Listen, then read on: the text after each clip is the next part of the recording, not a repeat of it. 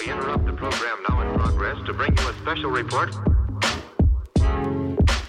Here are the highlights this morning's news. From the WPGU News Desk, here's today's headlines on WPGU 1071 Champaign's Alternative.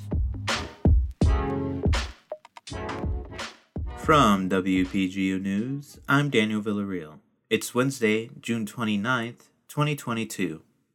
A new drug called benzodope has been found in central Illinois. The drug, a mix of benzodiazepines and an opiate, increases the risk of overdose. Benzodiazepines are often prescribed as sedatives and include prescriptions such as Valium and Xanax. When mixed with an opiate, such as heroin, benzodope is created. The drug is gray and purple in color and has a grainy texture. The drug was found by a local harm reduction group in Peoria during a mass spectrometer testing. Besides the risk of overdose, withdrawals from the drug can also cause seizures and death.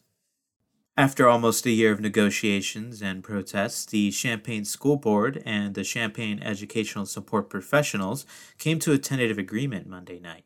The contract would decrease the initially proposed 50 minute school day to 45 minutes for students. It would then cut the teachers' workdays from 35 minutes to 15 extra minutes beginning in the 2023 through the 2024 school year. Its ratification in April prevented a strike that had been expected for months. The contract details were released two months after its ratification, and it will remain in effect through June 30th, 2025. CESP members will discuss the agreement for approval on Thursday. The board will then vote to approve once the agreement has been approved by the members. Illinois residents will receive tax relief with gas and groceries starting Friday. This comes as an attempt to alleviate the increasing prices of these goods for many residents, which is occurring nationwide due to inflation. The 1% grocery tax will be waived for one year until July 1st, 2023. The state's gas tax, which was set to increase on July 1st, will remain the same at 39 cents per gallon. The gas tax relief will remain in place until the end of the year. The average price of fuel in Illinois as of Tuesday was about $5.42 statewide and $5 in Champaign County, according to the American Automobile Association.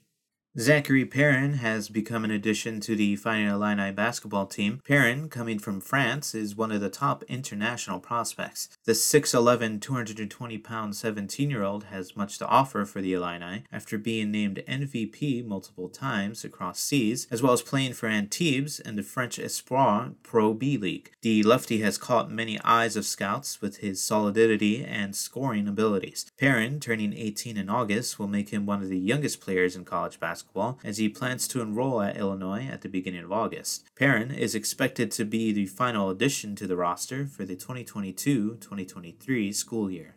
Contributing reporting for this newscast was provided by Jackie Barba, Tara Mabasher, Daniel Villarreal, and Emily Ritchie. Our science and technology editor is Hisna Husseini, our political editor is Avery Bowen, our regional editor is Josie Alameda, and our sports editor is Jackson Janes. I'm our deputy news director, and our news director is Madison Holcomb. For WPGU News, I'm Daniel Villarreal.